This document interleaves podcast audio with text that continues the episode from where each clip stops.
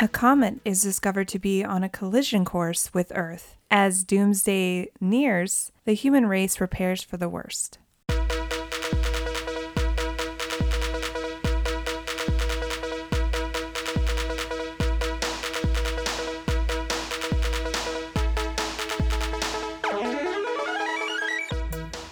This is Ryan, And this is Ashley. and this is Ruining, Ruining Our, Our childhood, Childhood. a nostalgic weekly podcast where a married couple rewatches and reviews our favorite 90s and 2000s movies to decide if they hold up to our adult standards. That is our podcast. And that was a mouthful. I felt like it was trying to rhyme.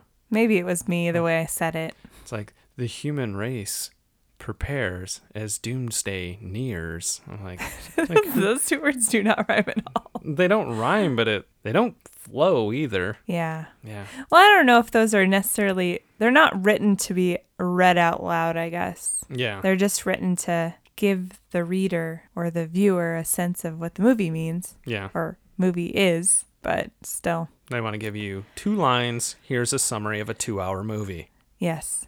Works for me. Hi, how's it going, guys? Welcome back. Welcome back to another great episode of Ruining Our Childhood. It's been a week. It's it's a big week. Is it a big week? It's a big week Why? for the first time since we've come back and we've been doing weekly polls. A movie that Ryan backed won. Yeah, Big that time. Big week. Very excited. Took a long time to get here, guys. This week, guys, we're doing the 1998 classic Deep Impact. And as Ryan said, he won. Yes. And to be honest with you guys, I expect more gloating out him, out of him, because you're a big gloater when you win or when you do something in general. You love to talk about it. Are you implying that you've heard about me and my brother winning wrestling trivia more times than you care to count? I was there. exactly. and you still hear about it. Yeah. That and you know, if you're like, I cooked breakfast this once this week. That time I made spaghetti back in 2013. Yeah. Yeah, that was on CNN. It was. so yeah, congratulations, Ryan, because it's it's a big deal. It is. Yeah. When we get to the loser tournament, it's going to be 15 movies that I picked competing for the number one spot. And you know what? It'll be the day after tomorrow, will be the biggest loser because it was the one movie you picked that is in that poll.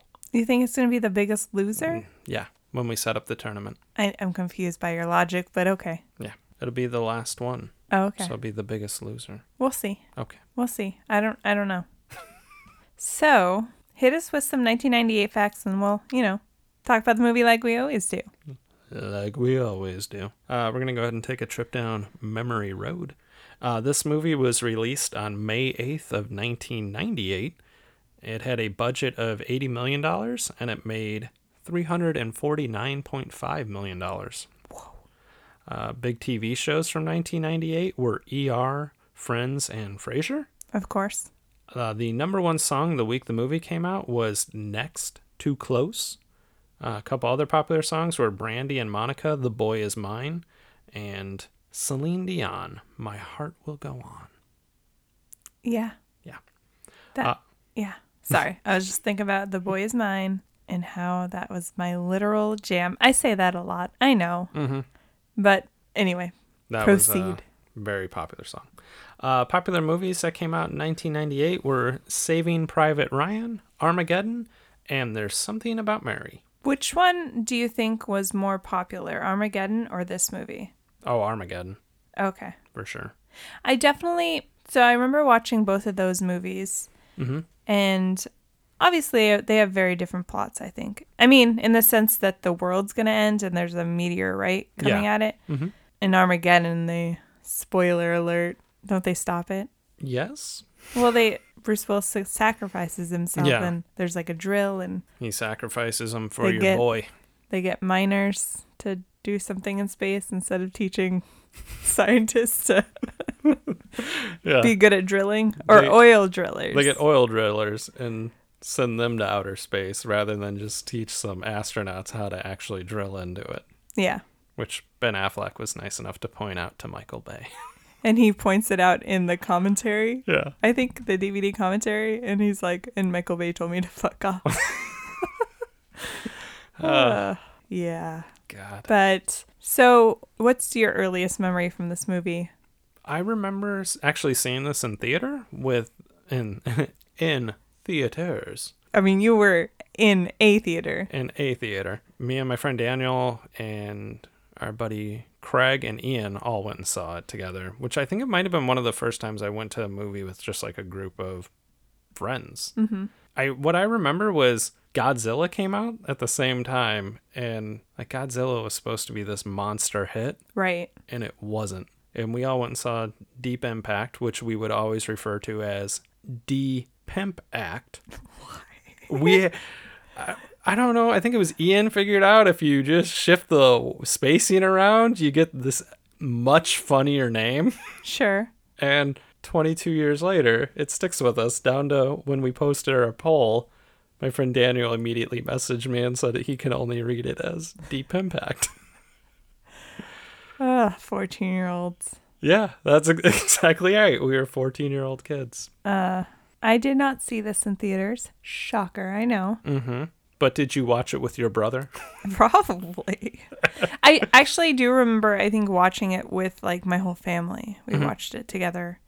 And the only thing I really remember from this movie was that it scared the shit out of me because I felt like it was something that was real. Because at the end, I mean, like, it, I guess it's a happy ending from what I can remember, but shit happens. Yeah. People die. Yes. A lot of people die. So I didn't like that as a kid. no. But I liked Elijah Wood because of the only other movie I really knew him from at the time was North, which you've never seen, No. which is weird. Mm-mm. Let me know if anybody's seen North because that's an amazing movie. I think this might have been like my introduction to Elijah Wood. Really?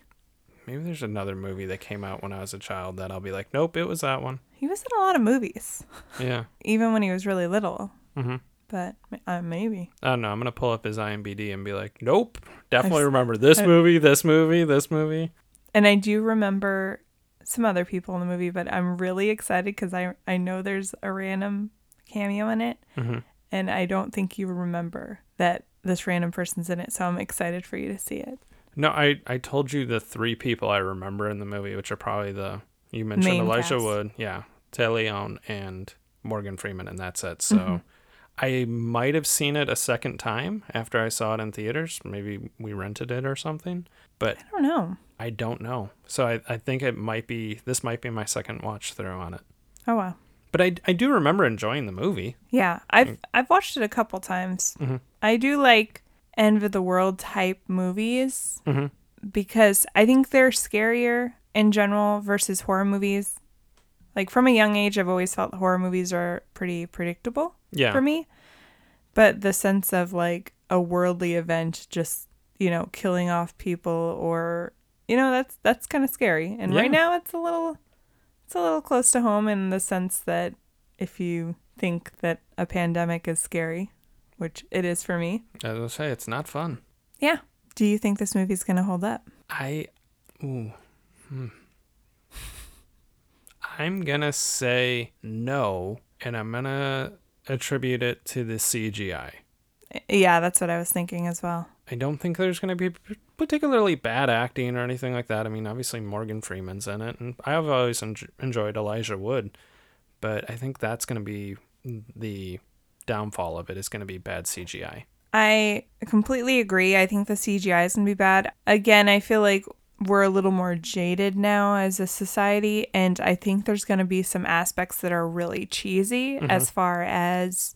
I don't, I don't know how to explain it. Like, just probably with dialogue and the feeling of the end of the world, like, I think it's going to be a little cheesy, but I definitely think I'm interested in seeing what the CGI will be like. Yeah, I feel like I watched this maybe 10 years ago, like randomly on Netflix or something by myself when you were like working late. Okay. Because I was like, oh, it sounds fun. yeah. I haven't seen that in forever. Mhm. But yeah, I just, I don't know if it can hold up to the action movies of today. it'd be interesting to even go watch like i think the most recent end of the world one that i can think of off the top of my head was 2012 with, Ja- with That you- we saw? yeah that we saw with Yeah. Hmm. with jonathan cusack and seeing if that one even holds up, you know? Yeah, it probably doesn't. Probably no. Maybe the CGI a little. That came out in like 2010, right? Or yeah, I don't think it, 2009. I was going to say I don't think it came out in 2012. Yeah, I think no, you're I- right. 2009 sounds correct. And it's kind of funny to think like 2012 was so long ago and that was like that's the end of the world. Yeah. 2020 is just going, haha, you're funny. you're hilarious. Oh, you sweet baby angels. anyway, I guess we'll go ahead and hit We're- that. What, what? Nope, nope, nope, nope. Where can you stream this? Oh, damn. One of these days. One of them days you'll get it right. So, we don't own this, which Nope. is great because it's on Netflix. Yeah. And it's also on Sling if you subscribe to Sling TV. Um, and then you can also rent it pretty much anywhere for two ninety nine. So that's cool. We don't own it, but luckily Netflix has it. Mm-hmm. Yes. So I'm very I always excited. love that. Yeah, I was going to say, I'm very excited that it's actually on a free streaming platform. well, This- not free, but Well, that we already have. yeah, exactly. Um, so now I guess we'll go ahead and hit the Pausey pause. and we'll be right back to talk about deep impact, or as Ryan Mm. likes to say. D Pimp Act. Nerd alert. Okay, bye. Okay, and we're back. We just finished watching Deep Impact, and we're going to go ahead and break down our movie with our categories. Like we always do. Thank you. And our first category is Well Hello There, Well, hello there. where we talk about any cameos of famous or recognizable actors and actresses that we forgot were in the movie. And there was a bunch. There are so many. I left certain people off because I just, they weren't that big in the movie. Like, I saw people in the background and I'm like, eh, they barely have lines. So, It was the first one that she noticed. uh, the first person is in one of the first scenes is with Elijah Wood and it's Lily Sobieski, Mhm. who plays Sarah, which I guess is Elijah Wood's character, Leo's girlfriend. Mhm. I don't know. They never really say until spoiler alert: child marriage happens. Because I was kind of under the impression maybe there was that little bit of a crush going on, but then they accelerated it. Yeah, because I feel like in the beginning she says something about another boy, and he was like, "Oh, you're really gonna do this with him?" Like maybe they were just friends at that point. Yeah. But you know, time accelerates. I did see though that in the trivia that their parts were bigger in the original cut Mm-hmm. but because I guess this, an early special preview was released and it didn't test well with audiences, so they actually cut back their scenes, Really? which makes sense because they're actually really not that much in the movie for Elijah Wood being, I guess, credited higher than some other people. I think I had it in my head that they played a much bigger part in the movie. Yeah, So when I kind of watched it, I was like, they're really not in the that much of this. very, very true. Yeah. Uh, who was your first one? Uh, my first one was Mike O'Malley, Yes. who, when we were little kids, he was the host of Nickelodeon Guts. Oh, yeah. Um, but he plays Mike Perry, who was Leo's science teacher. Um, but he was Kurt Hummel, I believe, uh, On Glee, on Glee. his dad. Yes. And what was he in recently? Oh, The Good Place. Yeah. He plays the like the gatekeeper between the judge and Earth and stuff. I always liked Mike O'Malley. Me too. Yeah. Uh, my next one was Tia Leone, Mhm. and she plays Jenny, who is a- at the beginning of the movie. She's like a researcher for like on-air talent, and then she gets a promotion.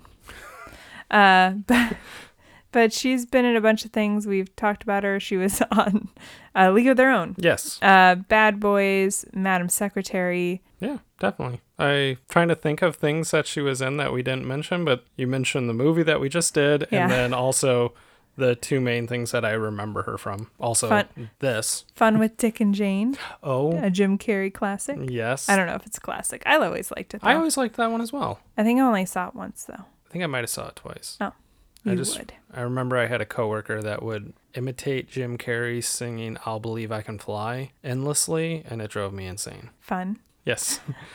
Who is your next one? My next one was Vanessa Redgrave, who Yes. played uh, Taya Leone's mother, Robin. Jenny's mom. yeah. Jenny's mom. And I recognize the name, but she's not been in a lot of things that I've seen. I looked her up. Um, she was in Murder on the Orient Express, Uh-huh. and I believe she won a Tony Award for driving Miss Daisy. Yes. Yes. And She's she's, Natasha Richardson and Jolie Richardson's mother. Yes. She was in Letters to Juliet and Atonement. Thank you. That that's what the two I wrote down. Okay. Which I definitely remember seeing Letters to Juliet with you. Yeah. And I don't think I've ever seen Atonement, though. It's a depressing movie.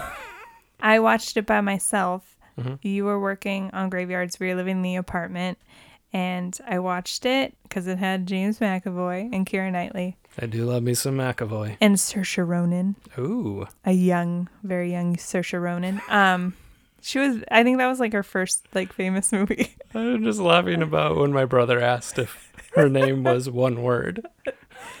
That's what I was laughing. at. Saoirse Ronan. Yeah, Um, He's like, is it just one word? and yeah, it's a depressing movie.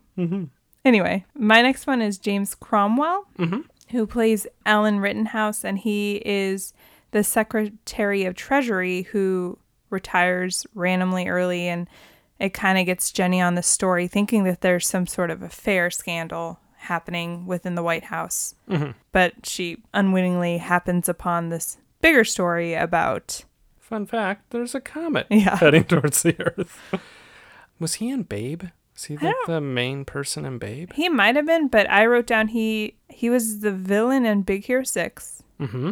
and he was in The Green Mile, and he's been in a bunch of stuff. Yeah. but those are the two things that I can place him. Oh, excuse me, and by excuse me, I hit the table. I don't know why I said excuse me, I was like, like I burped or I'm like, something. did you just fart? Who is your next one? Uh, my next one was Maximilian Schell. Uh, he played Ginny's dad, Yeah. Jason, and I'm gonna go to his Wikipedia real quick because I totally forgot everything that he was in because I didn't write it down. I looked at his IMBD and uh, I could tell he must have been pretty famous like back in the day because all of his pictures were from when he was younger. And I always feel like then you were probably like old Hollywood if your main pictures are, you know, Yeah, really young. looks like he won the Academy Award for Best Actor back in 1961 for Judgment at Nuremberg. Okay. And then he also won a Golden Globe and he's won an Emmy. He looks like he was pretty famous. Yeah. So, starred in a movie with Brando called The Freshman. Okay. Interesting. Yeah. Do you ever think, because I couldn't pick that guy out of a lineup, do you think in 30 years there's going to be people that are our age talking about some random actor that was really popular for like a couple years, but then kind of, Like a Josh Hartnett. yeah. That would be a good one that I could see. like he being still that. acts, Yeah. but he was everywhere for a second. Yeah, for like a five year period, he was uber famous. Yeah. And then, yeah, I, I definitely think that's going to happen to some actors. There's people that are timeless, like Leo and Brad Pitt, Well, they've like surpassed their household names. Yeah. and- Where they're not going to be bit parts in action movies, but there's going to be some people that were that are really famous Yeah. for us. But yeah, I, I like I'm gonna I'm gonna bank on Josh Hartnett.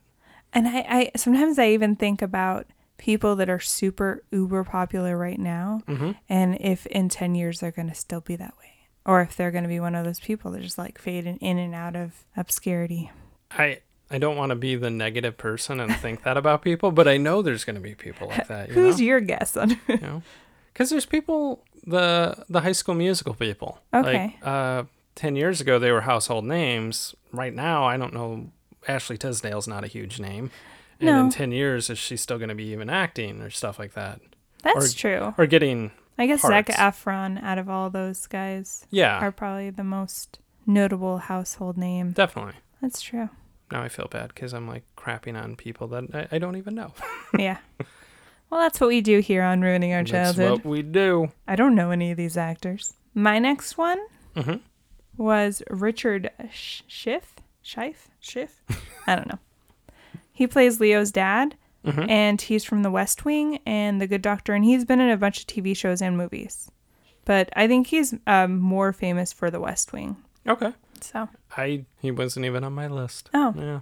One of the parents that was on my list is Denise Crosby, who played Sarah's mom. okay, yeah, she did look familiar. She's Bing Crosby's granddaughter, Ah, so she's pretty famous there. what Um, was she in? big thing was she played Tasha Yar on Star Trek: The Next Generation. She was in like 27 episodes. Still acts. She was a series regular on Suits. Okay. Yeah. I was gonna look her up, but then I was like, I'm getting overwhelmed by the amount of people in this cast. Yeah. I mean, it's it's gonna happen because it is a ensemble type story, like multiple storylines. They're all dealing with the same event, but Yeah. they're you know, there's too many people, I hate when they don't bring them all together. which they don't. They don't. Like, there's no scene where Morgan Freeman, you know, interacts with Elijah Wood. yeah, Tia Leone does interact with Morgan Freeman. But she doesn't r- interact with, I guess, Robert Duvall's character, who I'll say, I guess, is next. Robert Duvall. Do you want me to just name all the people on his NASA team?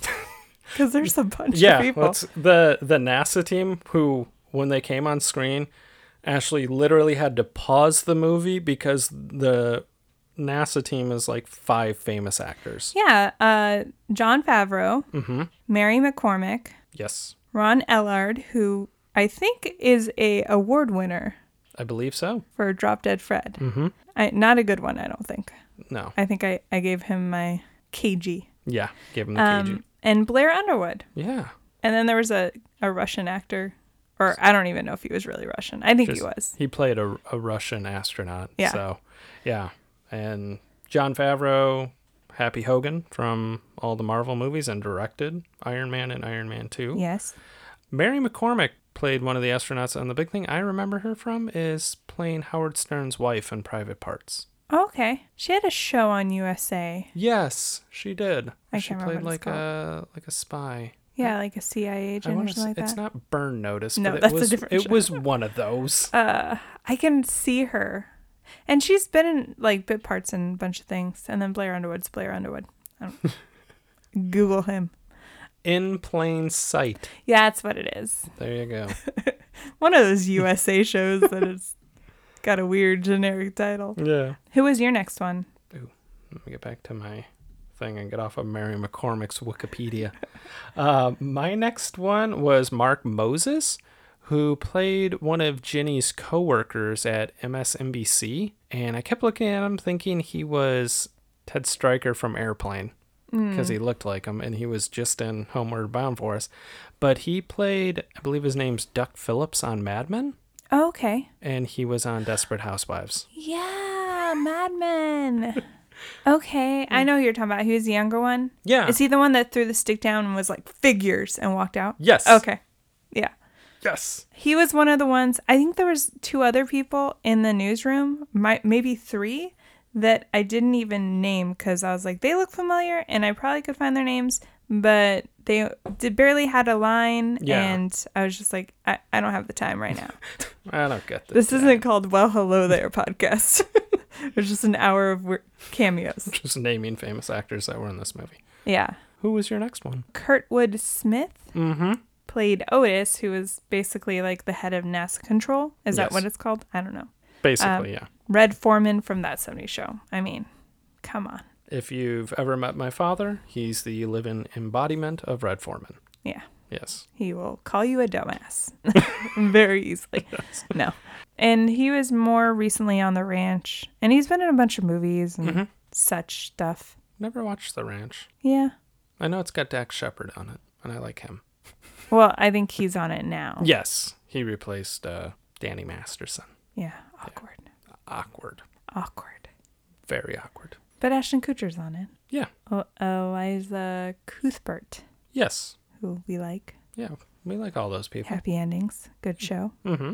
My next one, which I came to find out was the person Ashley was so excited for me to see. There is a very young Jason Doring in this who plays, ironically enough, Jason, They're like, we're not going to change your name.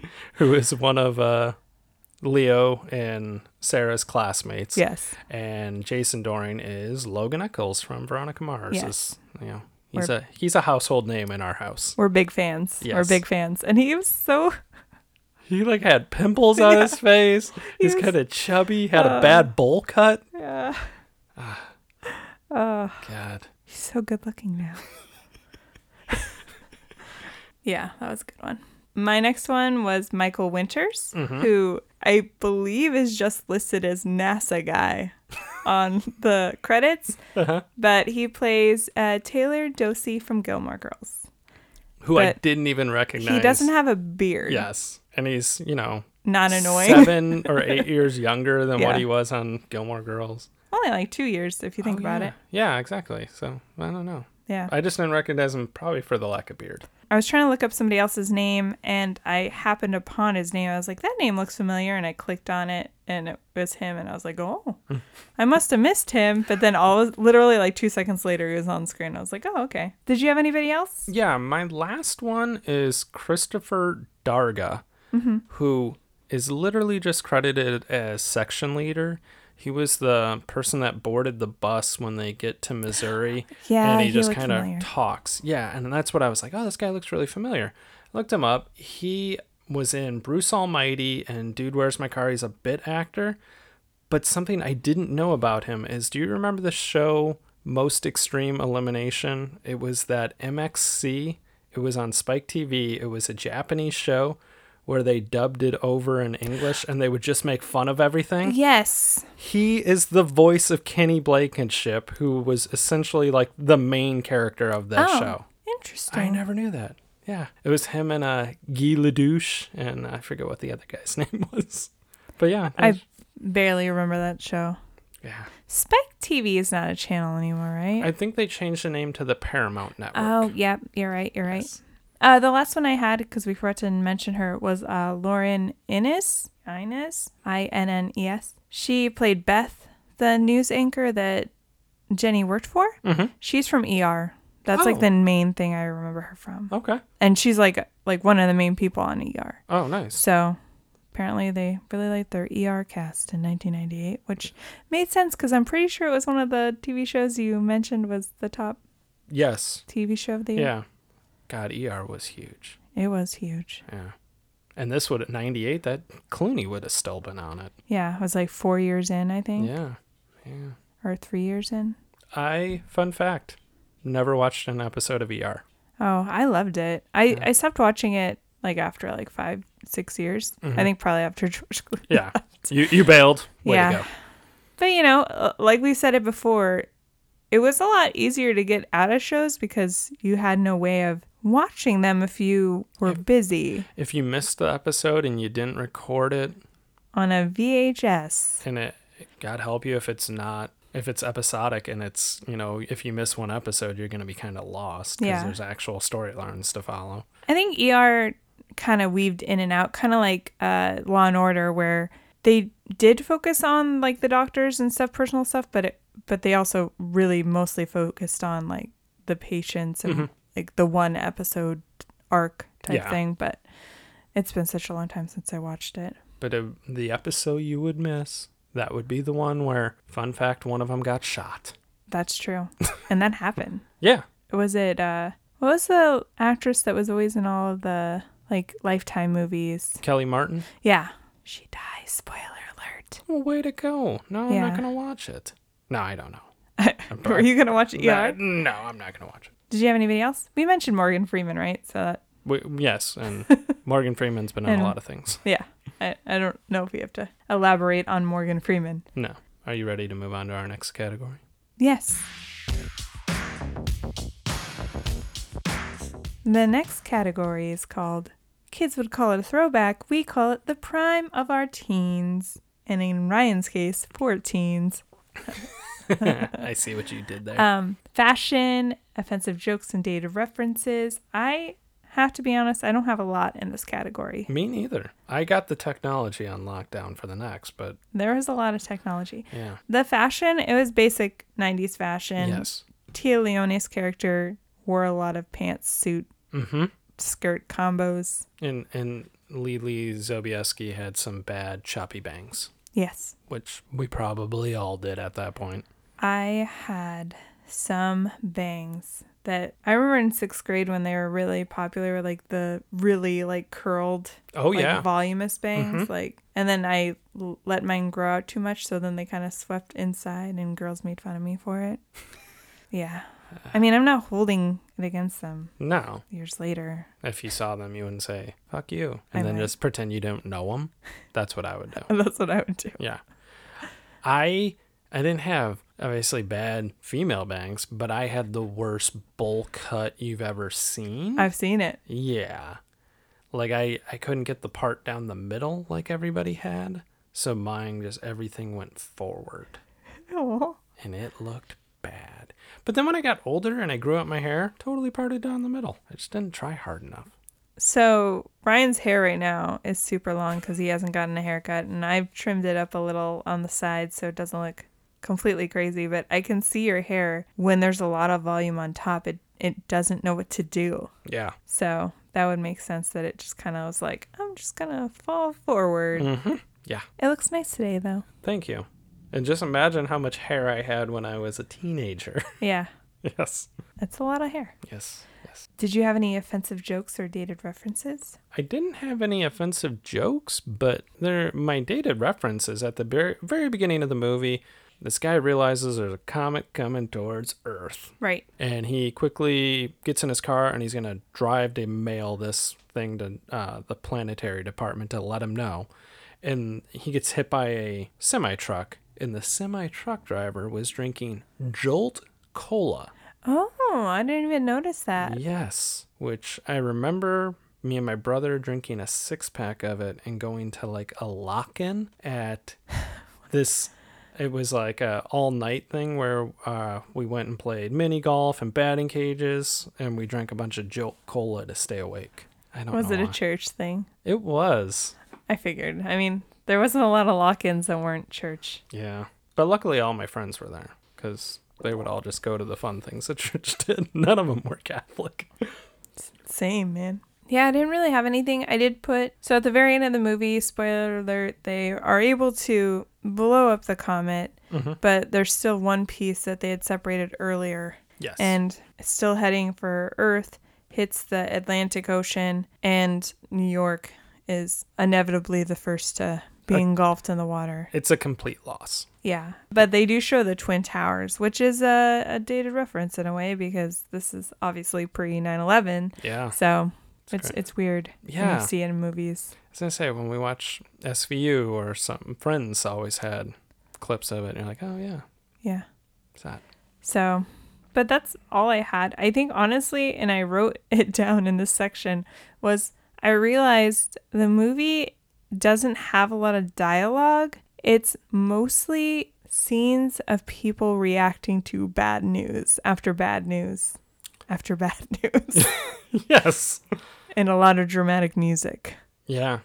So there wasn't a lot of like references No. to Mm-mm. have. Do you want to move on? Yes, we shall.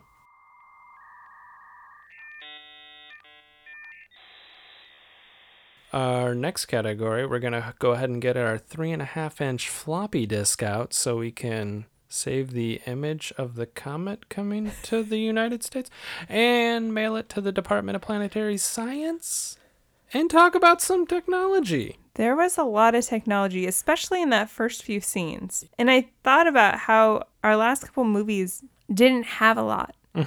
And this one had way more than we've had in a long time. Yeah. But like you said, the guy gets the information from Elijah Wood's character's Science uh, teacher. science teacher, and he transfers the information to the floppy disk, which is amazing. Yes. And then he basically has to mail the floppy disk to Yes. the government agency he's trying to reach, and that's insane because I'm like, why didn't can't you just email the image? I was like, oh wait, apparently that's not a thing. I was thinking the same thing. I'm like, they're gonna find out about this in a week. Yeah, Nowadays, we would have found out in 10 seconds. I don't know if we would have done anything with that information. No. But, you know, maybe things could have been avoided more if Yeah. they didn't have to use snail mail to. and then the guy ends up crashing his car, so it, that delays the whole thing. But they did have like a year Yeah. which is insane. Well, I was looking at the trivia, and the timeline is uh, it's 1998 when when Elijah Wood and his classmates find the comet, Mm-hmm. and then it's a year later when they announce it to the world that there is a comet, and then they say they have a year. So it's like in a span of two years. Oh, this wow. movie. Did you have anything else for this category? Yeah, there was a lot of the stuff you would expect the old cell phones and boxy televisions and old computers. But one thing that I thought was funny is when Teleon's character is trying to figure out what this L is. Yeah. She does a Google search, and her first search, which it wasn't Google, it was web browser search or something like that. Yeah. Her first search turned up four responses, and the next search turned up one. Yes. You can't search anything on the internet and get one You, response. you'd have to search like incoherent gibberish for them to be like, there's nothing. and even that would get you five. Yeah. I did think it was funny that she Googled because when she's still on this this uh, quest to find like this person that she thinks is having an affair with either the president or the secretary of treasury, she thinks their name is Ellie, and so it's E L E, which stands for Extinction Level Event. Yes. And I thought maybe they should have named it something else that wasn't so Googleable. Googleable. Googleable? Googleable? Yeah. Yeah. Yeah. I, that's that's not a word, but you know what I mean. I know it. Um, It'll be a word in 10 years. I mean, it kind of is. Yeah. You know, she just searched it, and it took like two seconds to figure out that that's what they were talking about. Yeah. But yeah, I just I just That's like how- amazing. yeah, I was gonna say I just like that she could, and also I'll say this: she got some quick responses. They would have been on dial-up. that's true. But maybe you know because she works for MSNBC, Oh yeah, they got the high tech stuff. they got the broadband. Maybe. Who knows? But it was pretty bad, like the whole s search engine. Yeah, I did like going back to the beginning scene where the the astronomer is gonna mail the pictures, and the reason he gets into a car accident is because he's trying to dial on his brick cell phone, yes, and he's trying to dial and he's looking at his cell phone, and you know Yeah. crashes in with the truck and distracted driving, guys. I think back to you know ten years ago, people had wireless headsets that they Yeah. would wear when they're driving. It's like nowadays, like every car has Bluetooth. Yeah, You don't it need that. doesn't always work very well, but it's there. It's there. Yeah. Sometimes I have to yell to get you to hear me, but I think Ryan's deaf. No, it- no, it has nothing to do with you. It's our car. Like Yeah. you think 2020 would be a lot better. Yeah. You know? Did you have anything else? I did not. Okay. I thought I had something else, but I realized I put something in the wrong category. So. I did want to note that the musical score is very, very dramatic, and they use the same same thing over and over again. it was as- at times so out of place how dramatic it was. Like Yeah. we talked about when Jenny's doing her search to figure out what ELE is, the music they were playing was like so Swelling. intense. Yeah. And you're like, calm down. Yeah, no, I I agree. It was uh, it was a little too much at times. Yeah. Yeah. even in 1998 they didn't know what like subtle was i guess i don't know We have nice background music, super intense. Those are the only options we have. yeah do you want to move on Yes, we shall.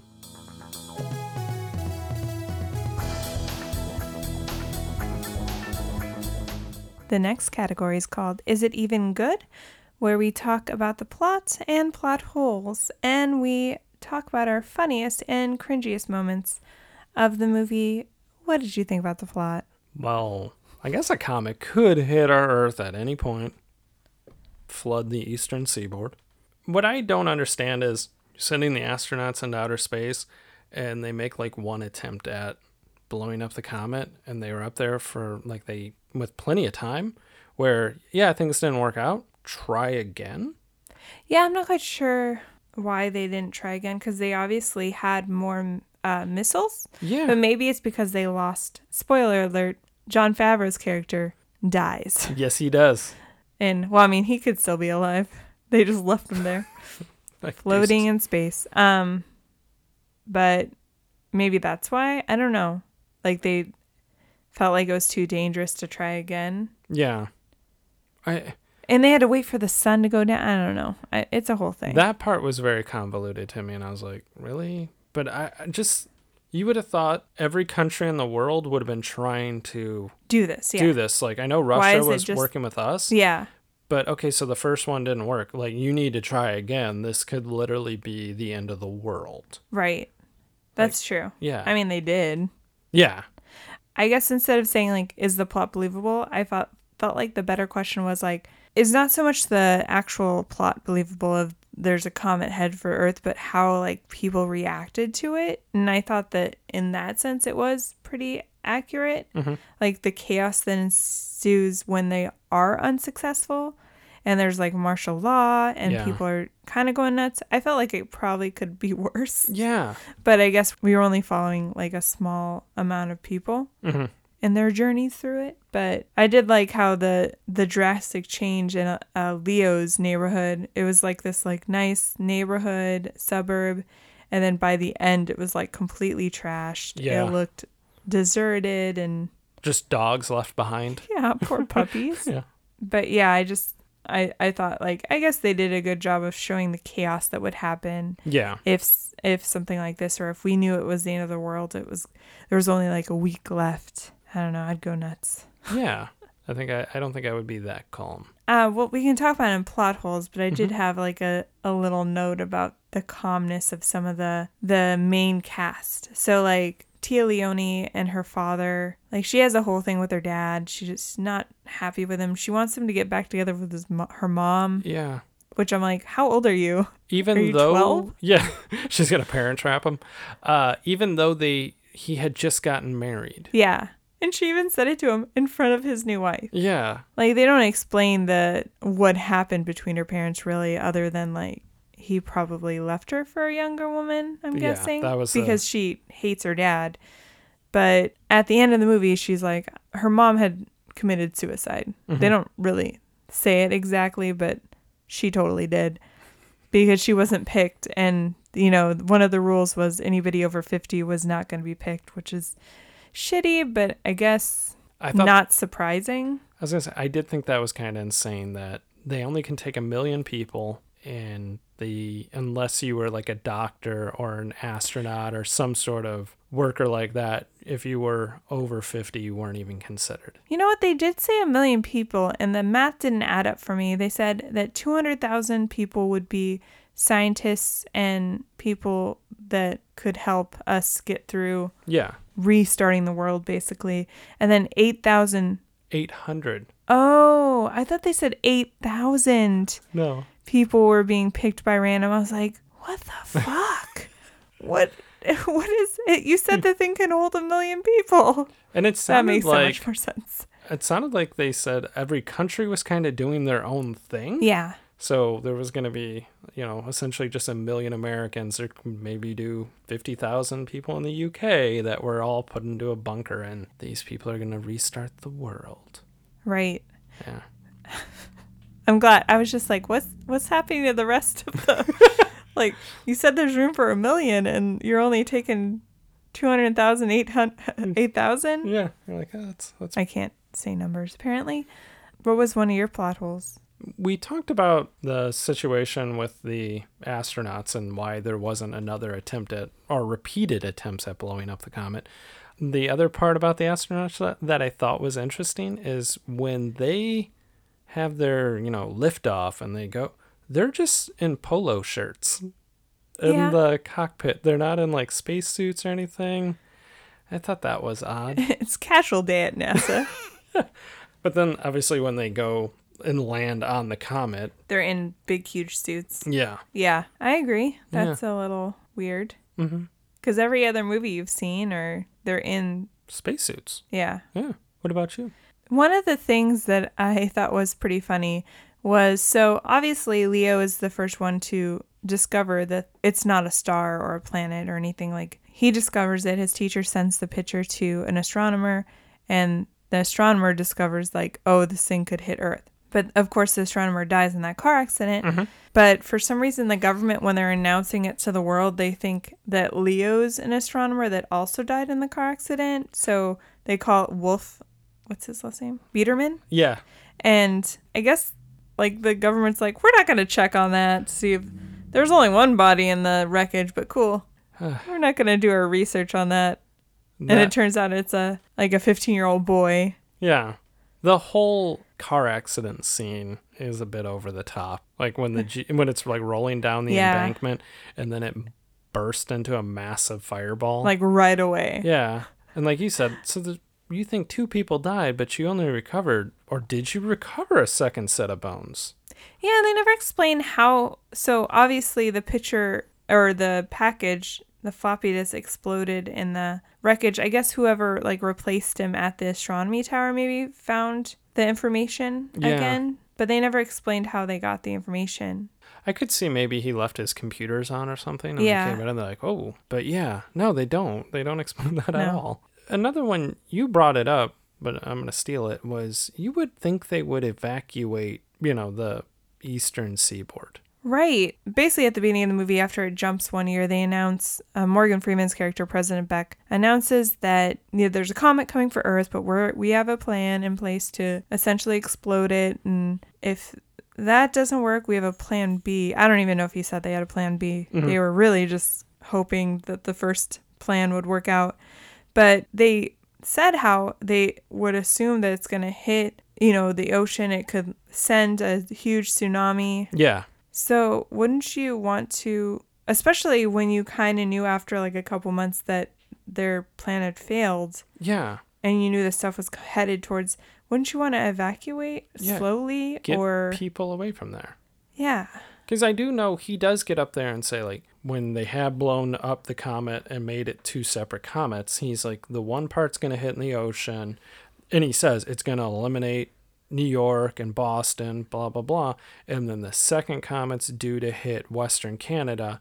And that one's going to essentially wipe out life. Because he was like, we're going to have two years of darkness, plant life's going to die and all this. But I'm going, put out a precaution. Maybe you just go, hey guys on the East Coast, let's uh, get away from there. Or we're just, you know, if we know something in 2020 is people don't believe in stuff until until it personally affects them. So Yeah, then- those people that were walking down down a street in New York Yeah. reading a newspaper while the tidal wave is crashing Didn't into buy them. into it.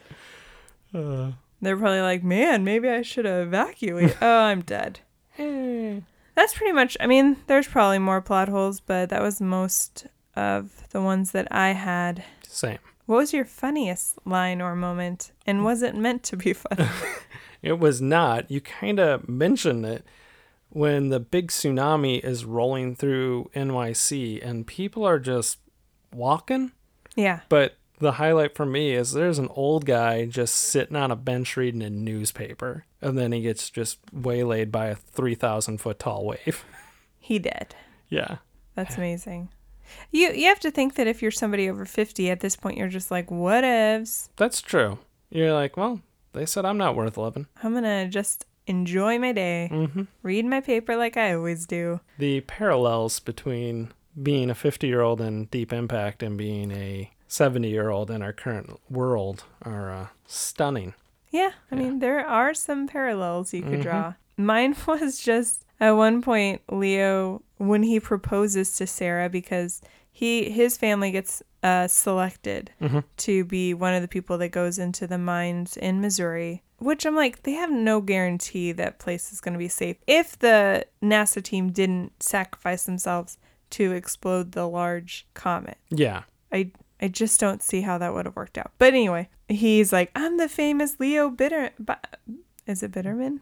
Bitterman, Biederman? Biederman. And I haven't used my fame for anything. it just kind of was a a silly line. Yeah. And rewatching this movie, like we said, they aren't really very much in the movie. No. His storyline doesn't really interact with anybody else that much. So it was just kind of stupid. But I don't know. It just made me chuckle. It's almost like a, a Harry Potter line of, I'm the chosen one. Yeah. I haven't used my fame for anything. Lily Subiesi should hit him with a book. Exactly. What was yours? Or What was your cringiest? There you go. I keep going back to the Messiah space stuff Uh-huh. because there's uh, quite a bit where I thought they did a decent job at simulating people on a spacecraft and they're kind of just floating around on the spacecraft a little bit. But there was a scene where I felt like they turned gravity on and off, where Blair Underwood is standing and then all of a sudden they hit the button. Turn to the gravity off, and Blair Underwood's legs float out from underneath him. So he's kind of doing this thing. And then all of a sudden, they're like, okay, go ahead and turn it back off. And he was back to standing. Yeah. What are you guys doing?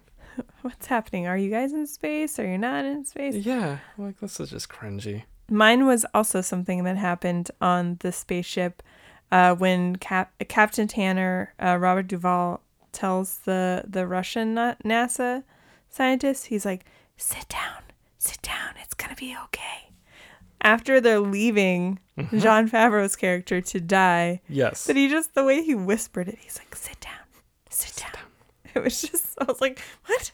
it's gonna be okay. It's like he was talking to a child. Yeah. Uh, Mm-hmm. we're gonna talk about that again in a little bit. Oh, Yeah. okay. Mm-hmm. Did you have anything else that you wanted to talk about?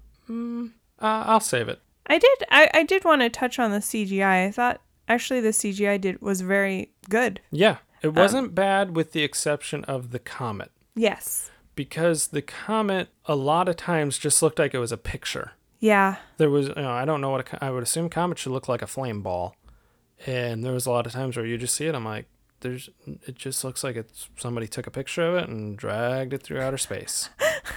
it's like what is that? I did think like the spaceship for the most part was really good. The flying through space, but when they did land on the comet, that's when it got a little dicey. Yeah, But I thought even the waves weren't bad. No. They didn't look too cheesy. no, uh-uh. Um. I didn't give them enough credit. I was very skeptical, and I thought they were going to be crappy CGI, and Yeah. it was not.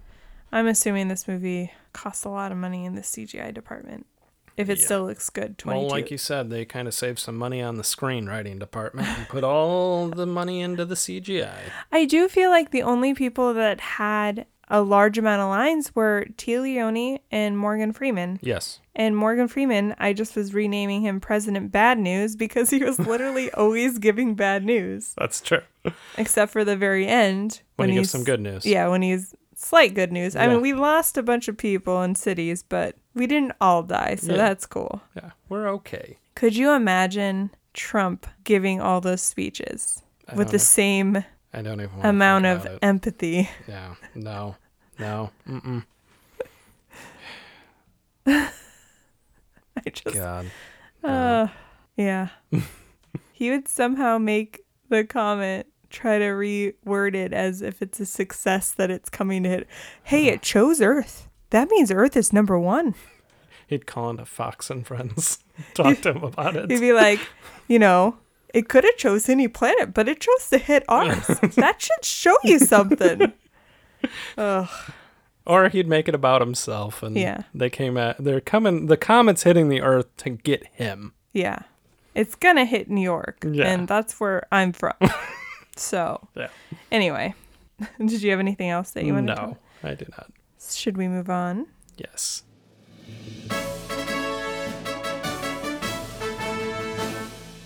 As always, it is award season here on Ruining Our Childhood. We give out two awards every week, the first of which is the valedictorian to the Nicolas Cage Online School of Bad Acting. Whom did you give your award to?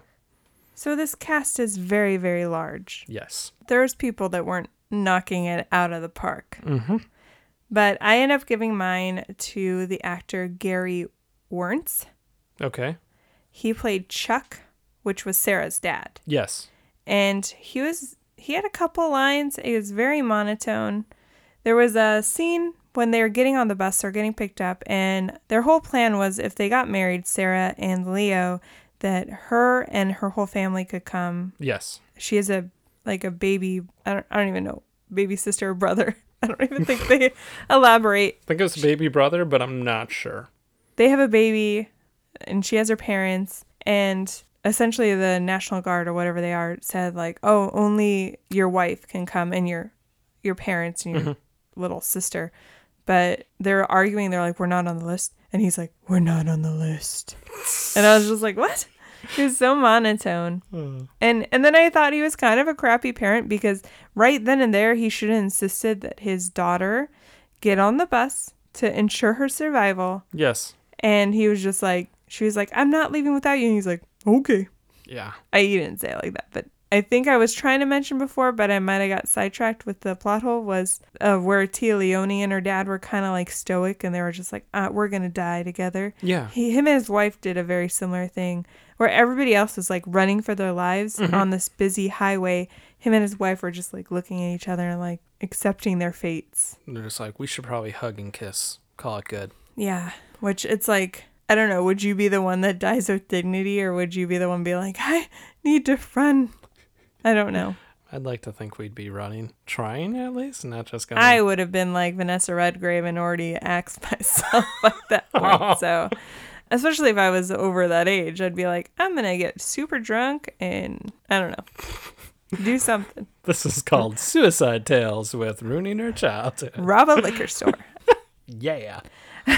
maybe rob like a jewelry store just for the heck of it. I mean, what's what's, what's the worst that's gonna happen? Put me in jail. Yeah. His last line was him saying, "Peterman." that was his last line. Peterman. Yeah. When he saw the comment, he's like, "Peterman." but yeah, he wasn't great. No. Who is yours? I went a little more famous, and I gave mine to Robert Duvall. I had a feeling when you Yeah. said you were going to talk about it later. You you kind of went right to where I was going with the Russian astronaut wants him to go back and try to save Gus, and he's just yeah, sit down, sit down, it's okay. Like his reaction didn't come close to matching the gravity. See what I did there of the situation, uh, and not to mention you. You kind of said the writing in this movie is very thin. Yeah. And I actually thought there was a shit ton of bad acting where whenever it was an emotional scene, nobody brings it. That's true. The astronauts are saying goodbye to their families, like, you know, they know they're going to do a suicide mission. None of them are crying. Yeah.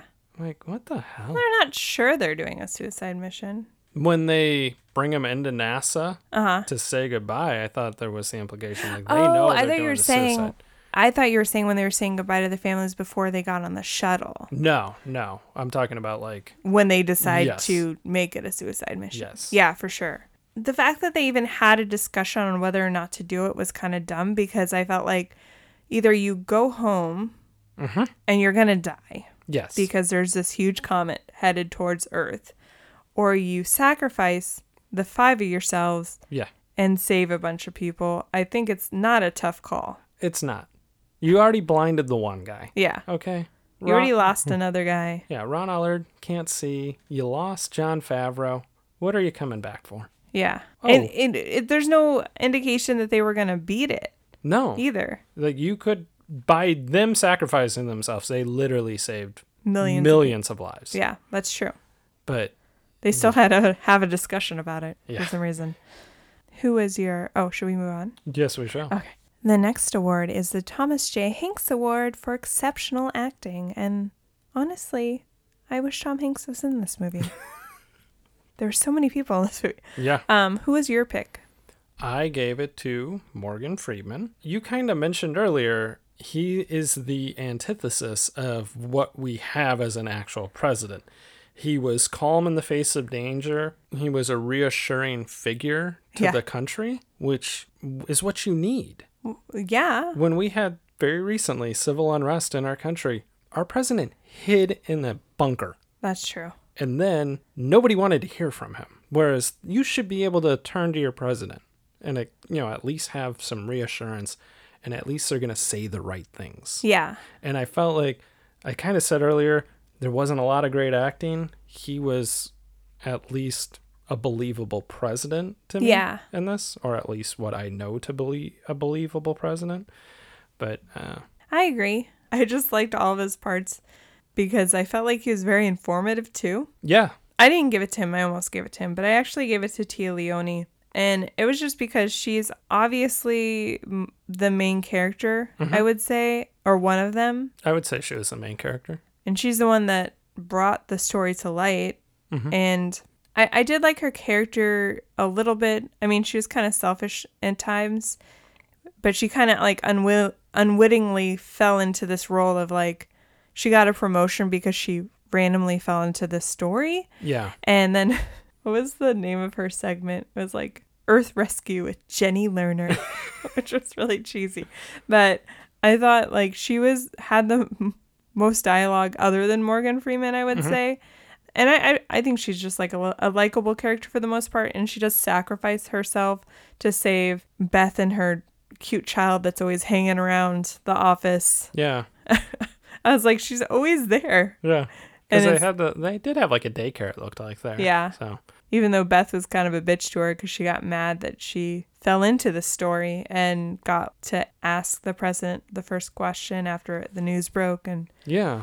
but I don't know like I just thought she was one of the more likable characters Exactly. but I agree with you that most of the movie was the acting was like meh especially for something that's supposed to be so dramatic Yeah. it, it wasn't that great Like at the end of the day, the volume of acting you got was what you should expect from an action movie. Yeah, for So. sure. And I, I just wanted to ask you a question. Could you imagine trying to go on with life knowing that there's only a year left? Like That at would the be beginning, hard. yeah, at the beginning, Morgan Freeman, uh, President Beck says like business as usual because Mm-hmm. he we're gonna get froze prices so Yeah. people couldn't gouge. yeah, Which I did like. which they probably should have done in Yeah. March here, It would be very hard to like know in a year the world's gonna be over. right? I would just be eating a lot of donuts. Get them carbs in. Yeah. Yeah. Carbs. But yeah, I don't know what I would do. Uh, like, because at first they have hope, right? Yeah. They have this hope that the NASA team's going to be successful, and then it all goes to shit.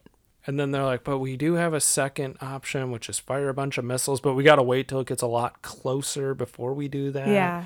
So we're not going to know till it's really the last minute whether or not this is going to work. And then, and then he, uh, President Bad News comes on and says, "We we fucked up again. I'm sorry. My bad. We suck. We would have been fine in Arizona though." Yeah. Which would also be true, I believe, in the day after tomorrow because all the southern states don't freeze. Very So- true. Very true. Apparently, Arizona is the best place to live unless you're in a actual pandemic. then it's not the best place to live. Then it's uh, pretty, pretty questionable. But that has nothing to do with the actual region, more to do with the people here. But that I digress. so yeah, When you said Arizona would be a good place to live, I was literally thinking, well, unless Doug Ducey's your governor. oh, Yeah. burn on Doug Ducey. Yeah. Um, anyway, Booyah. should we answer the question the question that we ask Mm-hmm. every episode does this movie hold up and what do you think I thought it was going to be the CGI that was going to be the undoing of this movie, and I was happily wrong. It was not the CGI, it was the terrible acting and crappy writing. aw Because I felt like, like you said, there's a lot of, hey, the world's ending. When Leo says goodbye to his family at the caves in Missouri, they don't even put up a fight. They're like, yeah, you go on, Leo, you go, you leave us. That's you, fine. you, you go get your 15 year old bride Yeah. Same thing when when Sarah says goodbye to her parents, they're like, "Take your baby brother. We'll see you later." that was to me more realistic because they have this small hope that they're gonna outrun The, the impending doom okay, I'll give you that. But I felt like, like I said, that when the NASA astronauts are saying goodbye, nobody's crying. You got Robert Duvall who's just telling, whispering to children. The acting was terrible. i yeah i still thought it was a watchable movie for myself though Okay, I think it's it's still got that like I don't know creepy factor that I talked about earlier, where I have this feeling like this could happen and it would happen this way, you know. that part I agree. But So, do you think it held up? I'm on the fence, but I would say no because, like you said, after rewatching it, I realize how much, how many scenes there are people listening to either Tia Leone's character or Morgan Freeman's character give them bad news and just people looking sad and silent. Yeah, And sometimes no emotion at all. very Uh, true. um, I don't know. But overall, I could see myself watching it again in a couple of years. I But- could I could watch it again, but I just I didn't think it held up. Yeah. Okay. Okay. I also said it didn't hold up. So what are we arguing about, right? I've you were more defending it than I was, where I was just like the acting was shitty. I was on the fence. I will full disclosure, I was on the fence when we started recording Mm-hmm. right now. And And then we crapped on it for about forty minutes, and now Yes. you're like, okay, it's not that good. yeah, Okay. it, it could have been better. Yeah. The thing that kind of sealed it for me was it was hard to pick a bad actor because there was so many where and, and then it was hard to pick a good actor because there was so few. Okay. That was part of my issue. Okay, Ryan. Ryan, okay. Thank you. If anybody's confused, we both agree this movie does not hold up. Correct. But if we're going off by our scale that we still haven't figured out a scale for, it, it it's less biodome Yes. and closer to homeward bound. Yes. Ooh, we should come up with a scale that's like that based on all of the movies we've done. The That- worst That's to the best. because yeah, I would A say League of Their Own is probably the best. A League of Their Own or Dazed and Confused was Mm-hmm. really high up there, and then I don't know that there's a worse one than Biodome. It was pretty. Cruel Intentions was pretty fucking bad too. Uh, speak for yourself. I, don't- I don't know. I can't remember what I gave that. But I, and uh, yeah, it's not even close. Biodome's hands down the worst we've ever done. Yeah. So, yeah. Thank you for listening to our nonsense. What are our uh, what's going to be the poll this week? I don't know. Okay. Let me check. Do do do do do do do do do do do do do do do do. Okay, I got it. Do do. Next week, it's a poll brought to you by Eddie Murphy. Ooh. Woo. And the choices are Dr. Doolittle Mm-hmm. and The Nutty Professor. I'm just looking forward to doing a well hello there for Nutty Professor, where it's just like Eddie Murphy, Eddie Murphy, Eddie Murphy, Eddie Murphy, playing Um, everyone. I feel like this is another one where we kind of just came together and are like, those were the two choices, Yeah. but who are you going to throw your. My hat behind. Yeah. I'm I'm going behind the Nutty Professor. Okay. That's what I'm going behind. I definitely, growing up, liked Dr. Doolittle better, so that works out. Okay. Because animals, obviously. Yeah, they were both good movies from what I can remember. I remember seeing seeing them in theaters and enjoying them. So I'm looking forward to whichever one wins. Because Okay. also I haven't seen either one in ages. Yeah, I agree. I don't Yeah. know the last time I saw Mm-mm. one. Well, sounds good. So you can vote on that poll starting Wednesday, Mhm. and if you're wa- listening, watching, listening to this, you know, months down the road, we probably have a poll Wednesday through Saturday. Go check it out and vote Yeah. because your vote matters. And get it. It's going to be Facebook and Twitter, and then on Friday we throw it up on Instagram. Yes. So On the stories. for shows. So thanks again for listening, guys, and we'll, uh, you know, talk to you later. Bye. Bye.